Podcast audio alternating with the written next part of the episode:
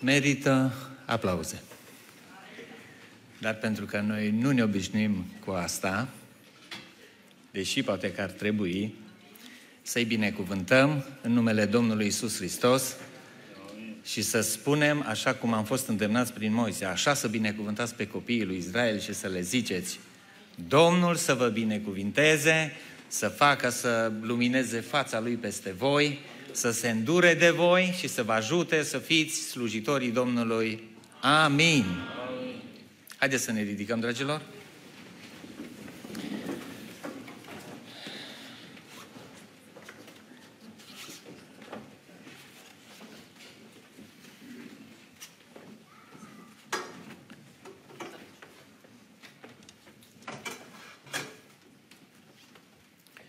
Să citim cuvântul Domnului din Cartea întâi Samuel, capitolul optsprezece, versetele șase și șapte.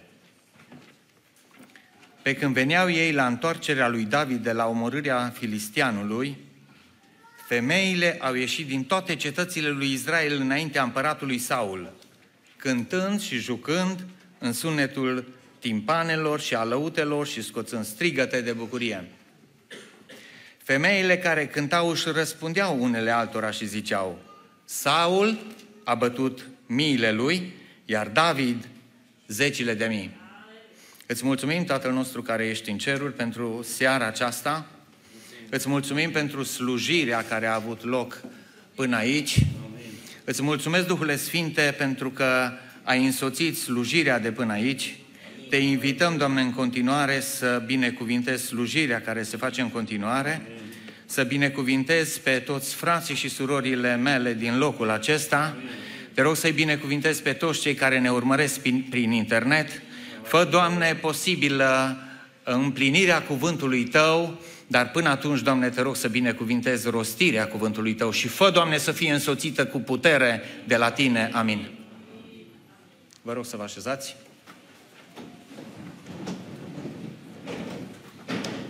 Pentru cei care ați urmărit versetele acestea citite din Biblie, titlul este Cântarea de biruință a femeilor. Seara asta am auzit cântări extraordinar de frumoase, cântări înălțătoare, cântări care ne fac să fim plini de bucurie și să ne tot întrebăm ce frumos va fi în ceruri când îl vom lăuda pe Domnul. Vreau să fim atenți la cuvântul lui Dumnezeu în seara aceasta, la cântarea de biruință a acestor femei. Știți ce mi-a atras atenția citind aceste două versete? Afirmația care se face în versetul șapte, prima parte. Femeile care cântau și răspundeau unele altora. Îmi închipui că e important să subliniem lucrul acesta.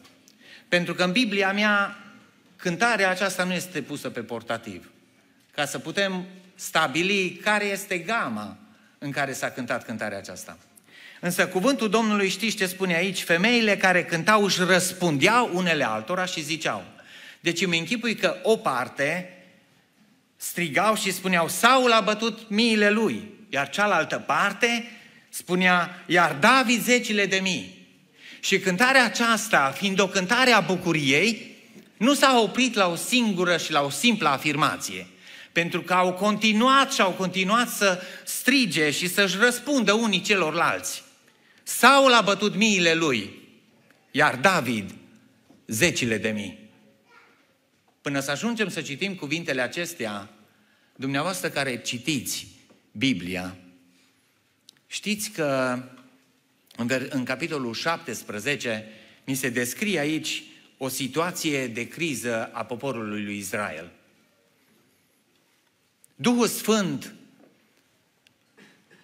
ne vorbește în capitolul șaptesprezece, versetul unsprezece și ne descrie acolo situația grea în care se afla poporul lui Israel. Saul și tot Israelul au auzit aceste cuvinte ale filistianului, care nu făcea altceva decât arunca o cară asupra oștirii lui Israel, spunând: dați-mi un om ca să mă lupt cu el. Și oamenii aceștia s-au înspăimântat și au fost cuprinși, spune cuvântul Domnului, de o mare frică. Au mers mai departe și filisteanul acesta a văzut că lucrul acesta uh, nu face altceva decât să producă frică și spaimă în adversarii lor, în poporul lui Israel. Vedem că oștirea lui Israel era pe un deal, pe partea cealaltă, vis-a-vis, era oștirea filistenilor și între ei era Valea Terebinților. Și în fiecare zi, omul acesta, care avea o statură impunătoare, un luptător, spune Saul, îi spune lui David, filisteanul acesta este un netăiat împrejur, însă este obișnuit și cunoaște toată taina războiului. Venea și ocăra oștirea lui Israel. Dar vreau să fiți foarte atenți și să fim foarte atenți, pentru că acest cuvânt al lui Dumnezeu vreau să ne vorbească în seara aceasta fiecăruia dintre noi. N-aș vrea să vorbesc de o situație utopică și apoi să mergem din, din locul acesta și să zicem, da, într-adevăr, am auzit despre biruința pe care a avut-o David asupra filisteanului. Da, am auzit de cântarea femeilor și am plecat acasă. Dar care este, practic, învățătura pe care noi o primim din toată această istorisire, din toată această narațiune? Noi cunoaștem, știm în momentul în care începem să citim că toată această narațiune nu este altceva decât una care are un final fericit. Și este foarte simplu pentru noi. Chiar dacă lucrurile sunt confuze pentru actorii care fac parte din, din această narațiune, noi știm că este o, o povestire, este o întâmplare adevărată cu un final fericit. Însă vreau să vedem cum Dumnezeu, Cel care l-a uns pe David ca împărat, Cel care în dreptul lui Saul a spus, l-am lepădat pentru că n-a ascultat și pentru că n-a înțeles că trebuie să se pocăiască și să se întoarcă la mine, Dumnezeu îi creează culoar lui David și vrea să-i arate ce înseamnă viața trăită la înălțime. Și mesajul pentru mine și pentru noi toți în această seară, mesajul mi l-am intitulat pentru noi, viața trăită la înălțime. Să știți că Dumnezeu vrea în dreptul meu, vrea în dreptul dumitale, oricare ai fi, vrea în dreptul dumitale cel care ne urmărești pe internet. Viața care o trăiești pe pământul acesta, să fie o viață trăită la înălțime. Și în primul și în primul rând, o viață trăită la, la înălțime este validată de biruința asupra uriașului. Viața trăită la înălțime este validată de biruința asupra uriașului. Și vei spune, bine frate, da, eu am un uriaș, fiecare dintre noi. Fiecare dintre noi avem în fața noastră un uriaș, un uriaș care se prezintă diferit pentru fiecare dintre noi, un uriaș pe care cuvântul lui Dumnezeu ne spune în seara aceasta, trebuie să-l biruim. Spunea fratele la ora de rugăciune că poate suntem sau poate sunt între noi aici oameni care sunt la pământ din punct de vedere psihic, oameni deprimați. Asta înseamnă să fii, să fii deprimat, să fii la pământ. Ori în seara aceasta cuvântul lui Dumnezeu ne spune, dacă vrei să trăiești viața la înălțime, viața la înălțime este validată de biruința asupra uriașului. Fiecare din noi trebuie să identificăm uriașul pe care trebuie să-l biruim. Poate să fie o boală la care nu ne raportăm corect. Poate să fie uh, un lucru care este neîmplinit în viața mea și pe care mi l-am dorit. Poate de multă vreme cer lui Dumnezeu un anumit lucru și nu l-am primit. Și vine șoapta celui rău și spune, ești biruit. Și nu poți să guști viața trăită la înălțime, viața împreună cu Hristos. De ce?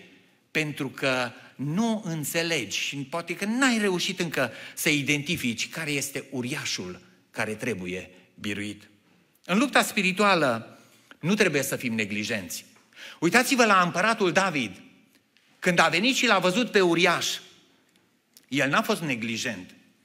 L-au luat frații lui și uh, unul din frații lui mai mare i-a spus, ai venit aici ca să vezi lupta, îți cunoaștem, îți cunoaștem poziția ta, știm cine ești. Știm că Cu alte cuvinte, vrei să te dai mare.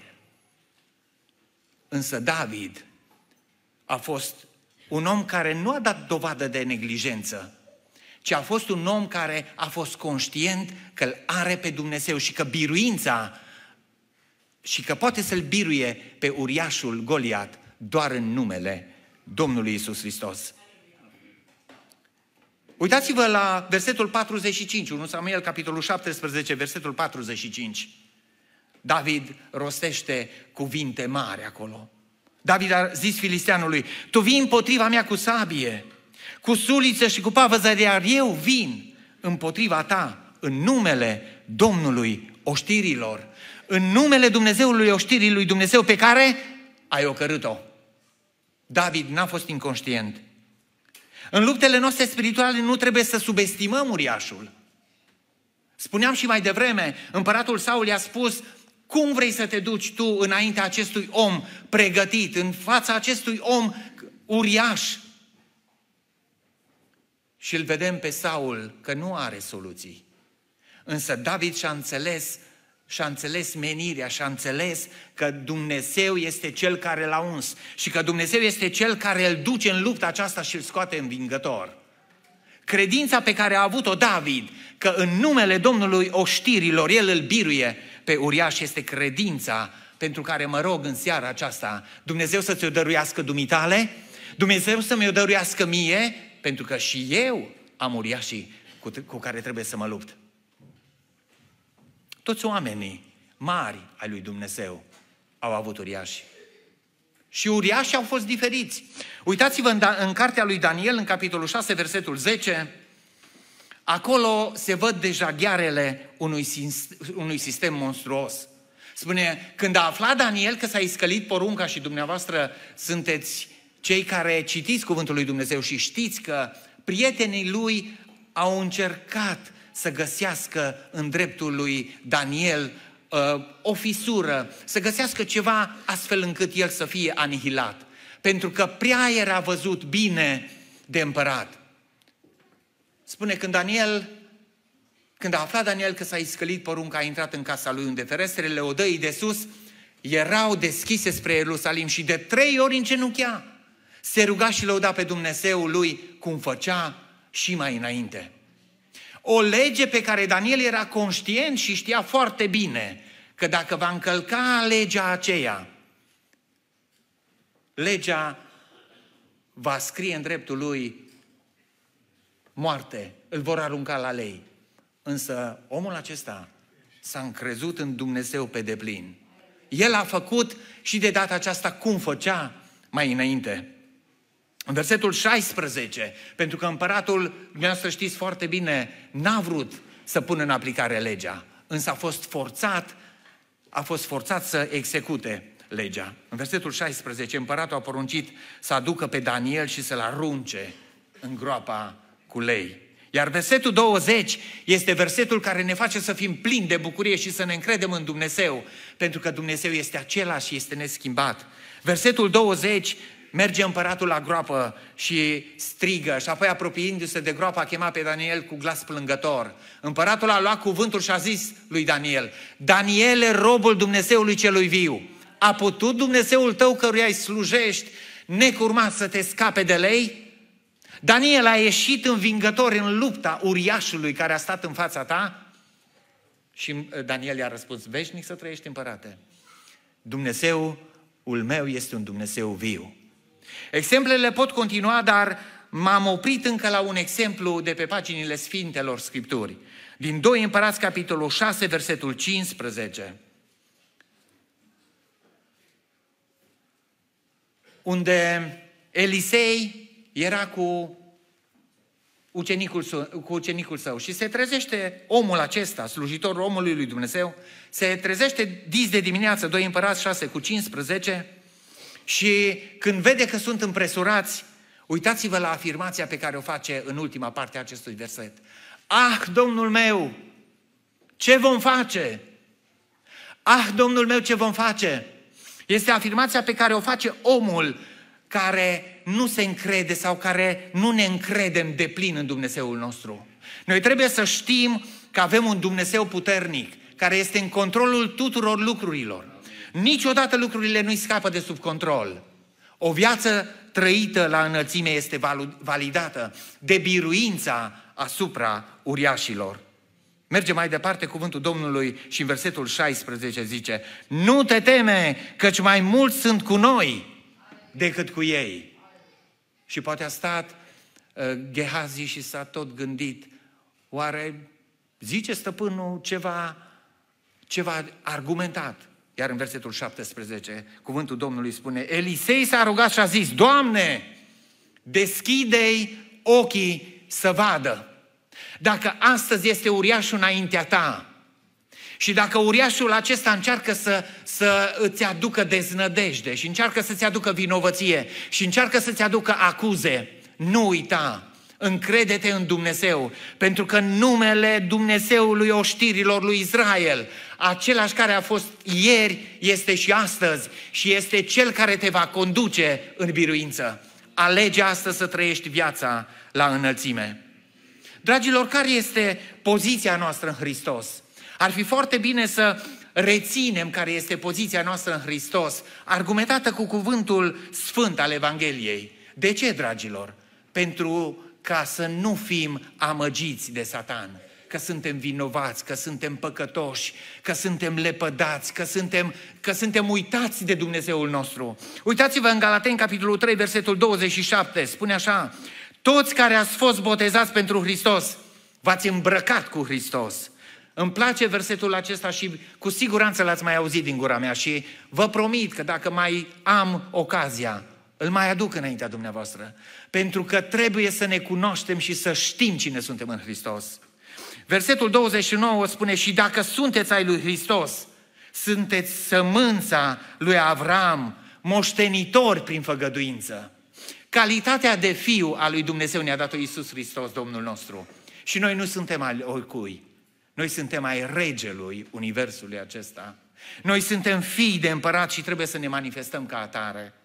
În întâi Ioan, capitolul cinci, versetul patru, cuvântul Domnului ne spune: și ceea ce câștigă biruința asupra lumii este credința noastră. Domnul să ne ajute și Duhul Sfânt să lucreze la inimile noastre și să ne identificăm foarte bine uh, în Hristos. Să știm cine suntem în, în, în Iisus Hristos. Să ne dăm seama cine este uriașul pe care trebuie să-l învingem. Și în numele Domnului Iisus Hristos să fim învingători. În Roman, capitolul opt, versetul treizeci și șapte, cuvântul Domnului spune: noi suntem mai mult decât biruitori prin acela care ne-a iubit. Iar de la versetul treizeci și trei spune, spune felul următor: cine va ridica pâră împotriva aleșilor lui Dumnezeu? Dumnezeu este acela care îi socotește neprihăniți. Cine îi va osândi? Hristos a murit, ba mai mult era înviat, stă la dreapta lui Dumnezeu și mijlocește pentru noi. O, dragilor, să știm că avem în Domnul Iisus Hristos un mijlocitor.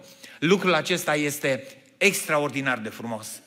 E mirobolant, e, e lucru care mă face să fiu plin de bucurie și într-o seară ca și aceasta să, să mă bucur de o viață trăită la înălțime. Și mă rog, Doamne, ajută-mă să pot să ies biruitor în fiecare luptă spirituală. În întâi Corinteni, capitolul zece, versetul treisprezece, cuvântul Domnului ne spune, prin apostolul Pavel, inspirat de Duhul Sfânt al lui Dumnezeu, spune că nu v-a ajuns nicio ispită ca să nu fi fost potrivită, dragilor, cu puterea omenească. Am auzit atâția oameni care spun: nu mai pot. Nu mai pot. Dar Dumnezeu ne spune în seara aceasta: nu v-a ajuns nicio ispită care să nu fi fost potrivită cu puterea omenească. Auzind astfel de afirmații, am zis, m-am rugat Domnului și am zis: merg puțin mai departe. Și am sunat și am spus: vreau împreună să stăm înaintea lui Dumnezeu și să-i cerem lui Dumnezeu ca să ne dea credință și în numele scump al Domnului Iisus Hristos să ieșim biruitor. Spre surpriza mea, răspunsul a fost în felul următor: frate Vasile, mă simt mai bine. Deocamdată rămân așa. Când îmi va fi mai greu, te sun. Cum vi se pare? Cum vi se pare? Că m-am cutremurat și am spus, Doamne, ne obișnuim să ne țină uriașul plecați la pământ. Ne-am obișnuit să ne țină uriașul uh, legați și încătușați și ne obișnuim cu greutățile de genul acesta.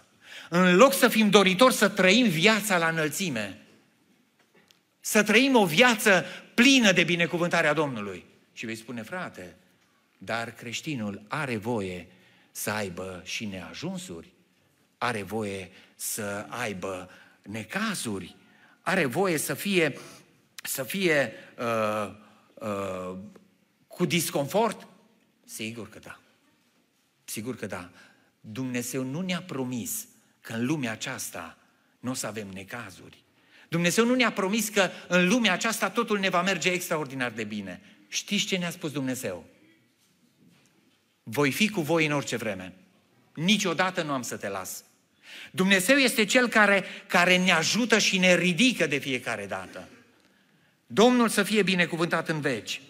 În doi Corinteni, capitolul șase, versetul patru, Apostolul Pavel ne spune în felul următor, ci în toate privințele arătăm ca niște vrednici slujitori al lui Dumnezeu, iată, prin multă răbdare, în necazuri, în nevoi, în strâmtorări, în bătăi, în temnițe, în răscoale, în osteneli, în vegheri, în posturi, prin curăție, prin, prin, prin înțelepciune, prin îndelungă răbdare, prin bunătate, prin Duhul Sfânt, printr-o dragoste neprefăcută, prin cuvântul adevărului, prin puterea lui Dumnezeu, prin armele de, ro- de lovire și de apărare pe care le dă neprihănirea. Ați văzut, dragilor, cât e de important să știm și să le avem armele de lovire și de apărare pe care le dă neprihănirea.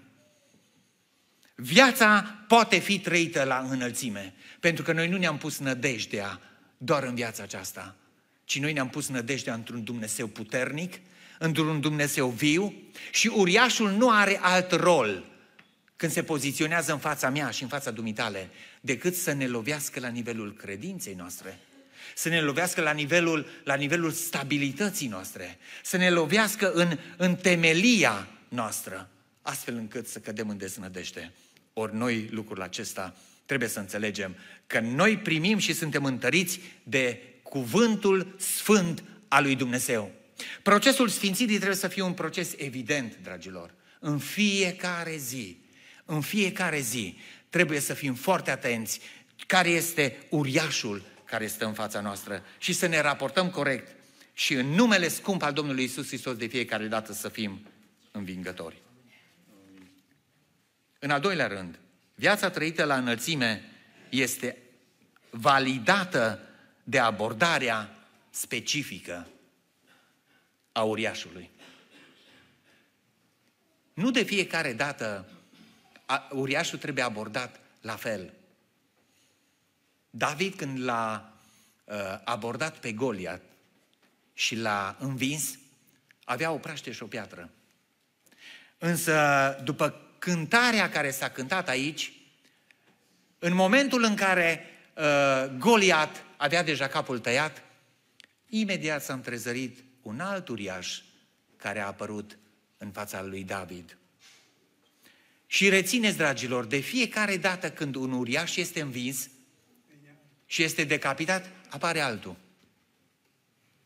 Și foarte interesant, de data aceasta, următorul uriaș care a stat în fața lui David a fost Saul. A fost deranjat de cântarea aceea. O parte cântau, cealaltă le răspundea. O parte cântau, cealaltă le răspundea și parcă ar fi vrut Saul să spună, încetați. Încetați. Dar unde erai, Saul, când David, când David s-a luptat cu Goliat? Erai tremurând. Erai undeva, poate, rostind cuvinte de rugăciune către Dumnezeu care deja nu te mai asculta. Pentru că nici tu la rândul tău nu l-ai ascultat. Și de data aceasta s-a constituit ca un uriaș. Astfel, dar viața de Viața la înălțime este validată de abordarea specifică a uriașului. Dacă ai avut un uriaș pe care l-ai învins într-un anume fel, nu uita, după ce l-ai învins, vine altul. Pentru că noi avem de dus o luptă. Și Apostolul Pavel ne spune, fiți echipați corespunzător. Fiți echipați corespunzători, asumați-vă lupta. Și nu uitați, trăiți la înălțime, trăiți în neprihănirea pe care o cere Dumnezeu. Fiți oameni bucuroși, manifestați-vă bucuria. Fiți oameni care îl lăudați pe Dumnezeu și înțelegeți că biruința este strict în numele scump al Domnului Iisus Hristos. Regulile se schimbă atunci când vine următorul uriaș. Să cerem de la Domnul să ne dea înțelepciune. Pentru că David îl surprindem citind în întâi Samuel, capitolul douăzeci și șase, versetul opt. Când oamenii spun, Dumnezeu dă astăzi pe vrăjmașul tău în mâinile tale. Și David spune, nu mi-a vorbit Dumnezeu. Nu mi-a vorbit Dumnezeu. Pentru că eu nu am voie să mă ating de unsul Domnului. În întâi Samuel, capitolul douăzeci și patru, cu versetul patru, oamenii lui David i-au zis, iată ziua în care Domnul zice, dau pe vrăjmașul tău în mâinile tale, fă, fă-i ce-ți va place. Și David s-a gândit, oare ce să fac? Și-a tăiat colțul hainei lui Saul. Și în versetul, în versetul șase, întâi Samuel, capitolul douăzeci și patru, versetul șase, a spus, să mă ferească Domnul să pun mâna pe el, căci este unsul Domnului. Cum te raportezi la autoritate? Cum te raportezi la autoritate?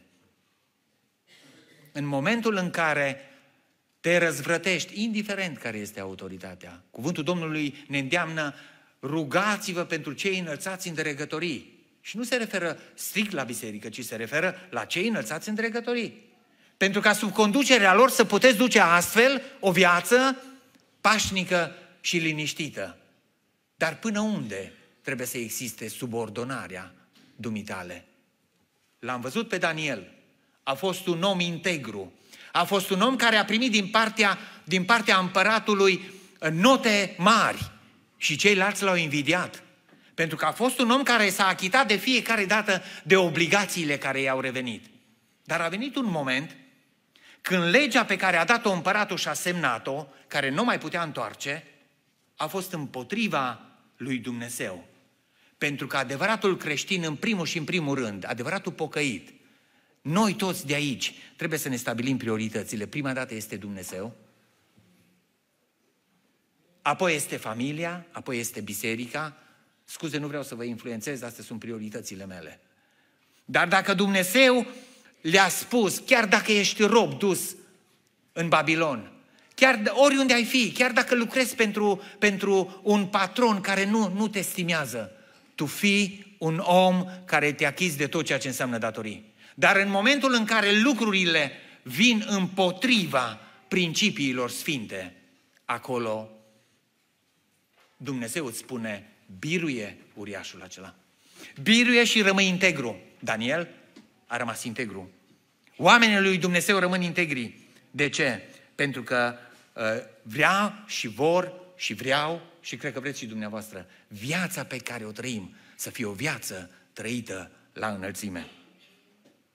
Coloseni, capitolul trei, versetul cinci spune, de aceea omorâți mădularele voastre care sunt pe pământ. Curvia, necurăția, patima, poftarea și lăcomia, care este o închinare la idoli.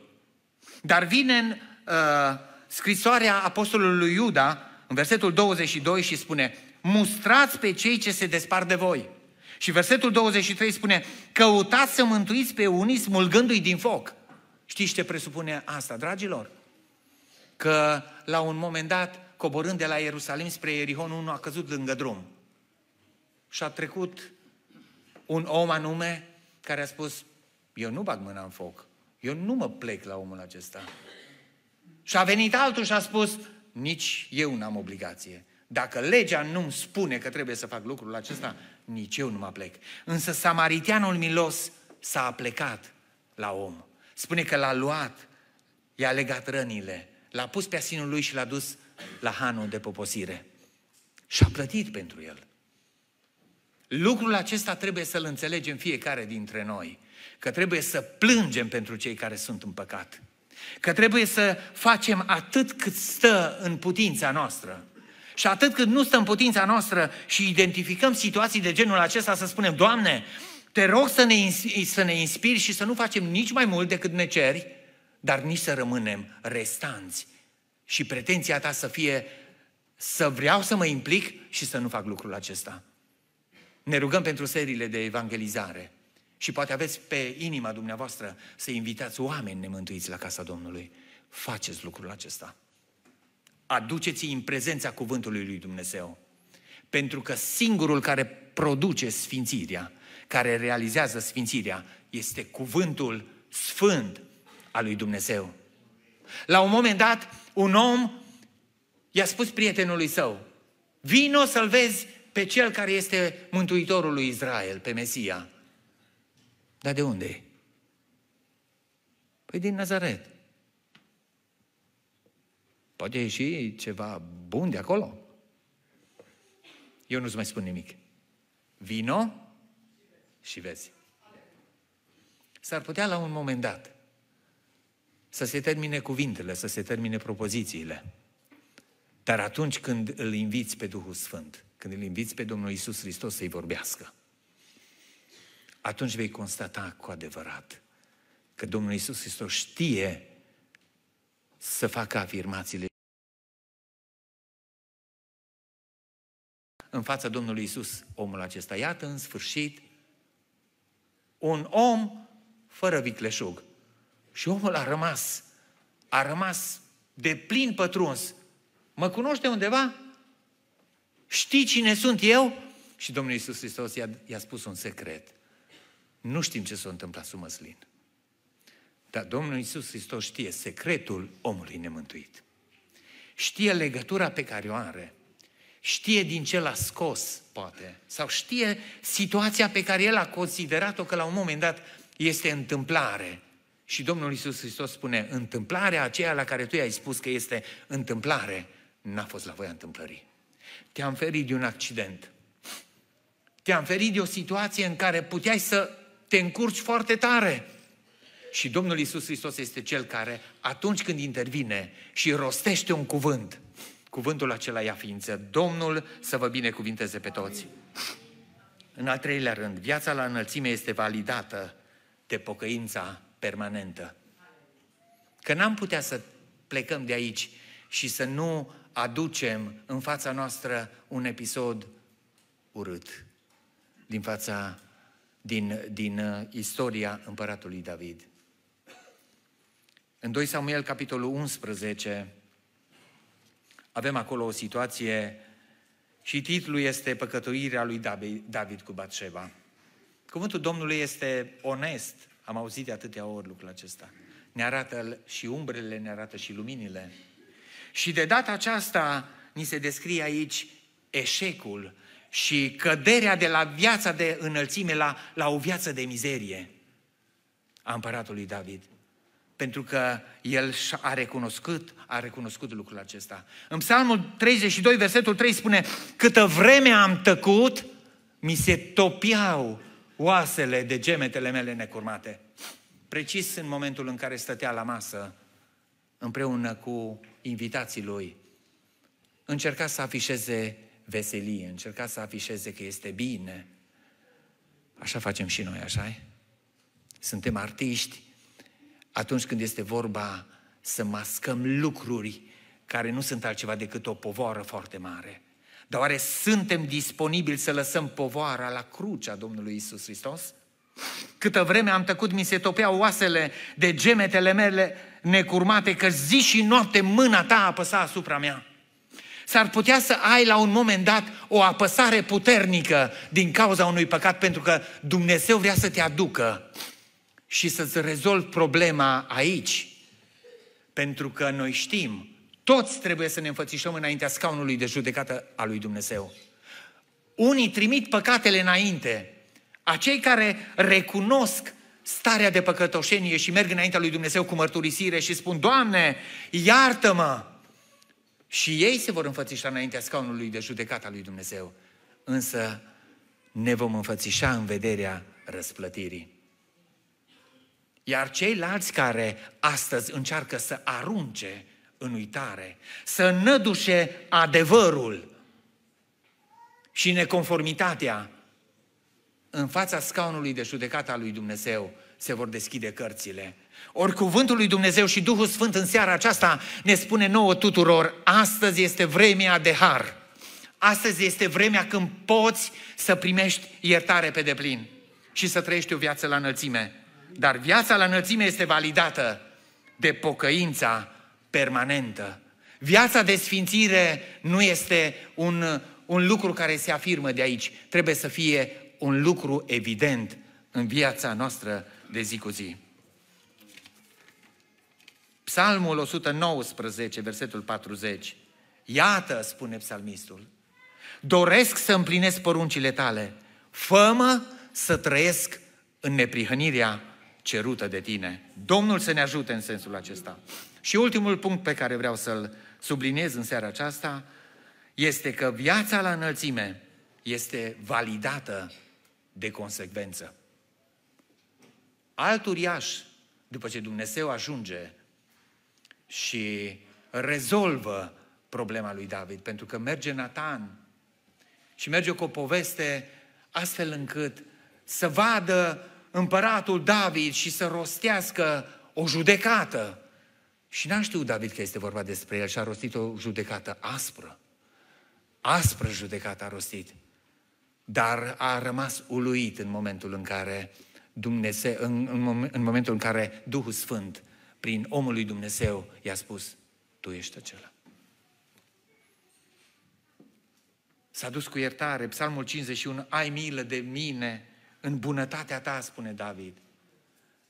Ai milă de mine în bunătatea, ai milă de mine, Dumnezeule, în bunătatea ta, după îndurarea ta cea mare, șterge fără de legile mele. Se pocăiește David și Dumnezeu îl iartă. Dar vine momentul în care David, după ce biruie uriașul acesta, apare un alt uriaș. Și lucrurile pot continua. Aș vrea să vă spun care este următorul uriaș care apare. Este exact fiul lui Absalom. Citiți și vedeți. Le-a spus: aveți grijă de el. Aveți grijă de el, pentru că am să fac în așa fel încât probabil va veni un moment al pocăinței pentru el. Moment care n-a mai venit.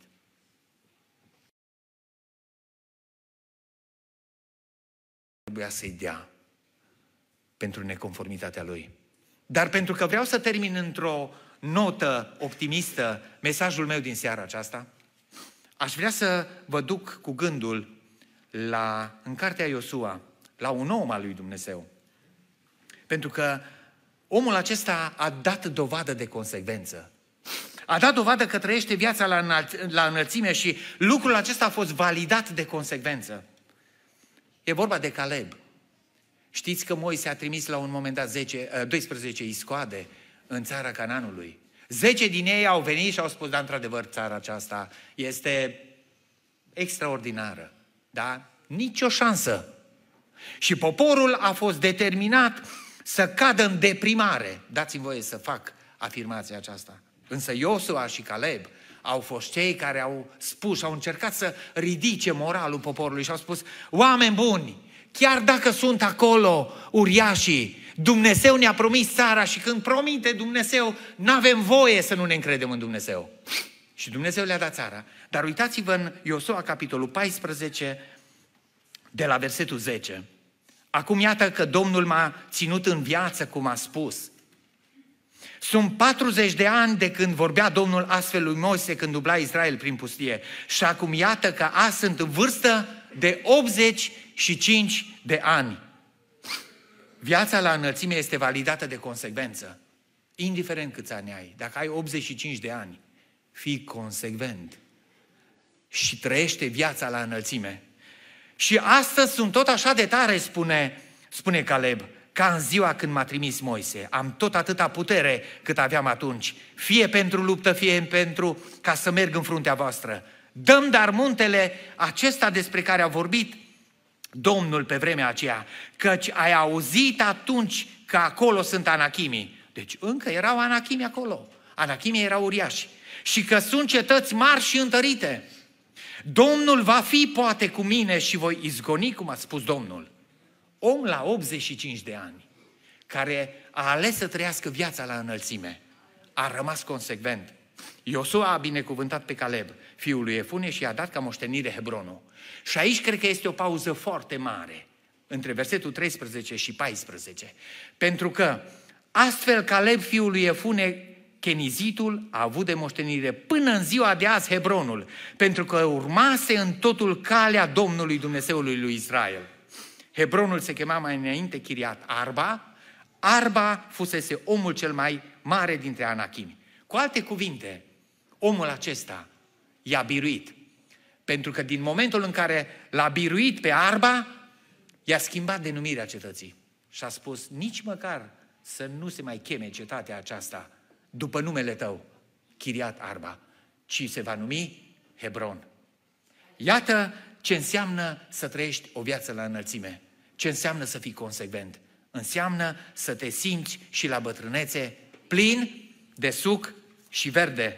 Îmi place Psalmul nouăzeci și doi, care spune în felul următor. Cel fără prihană înverzește ca finicul și crește ca cedrul din Liban. Cei sădiți în casa Domnului înverzesc în curțile Dumnezeului nostru. Ei aduc roade și la bătrânețe sunt plini de suc și verzi, ca să arate că Domnul este drept. El stânca mea în care nu este nelegiuire. Domnul să ne ajute. Amin. Și să fim oameni care să trăim viața la înălțime. Fiți binecuvântați, amin.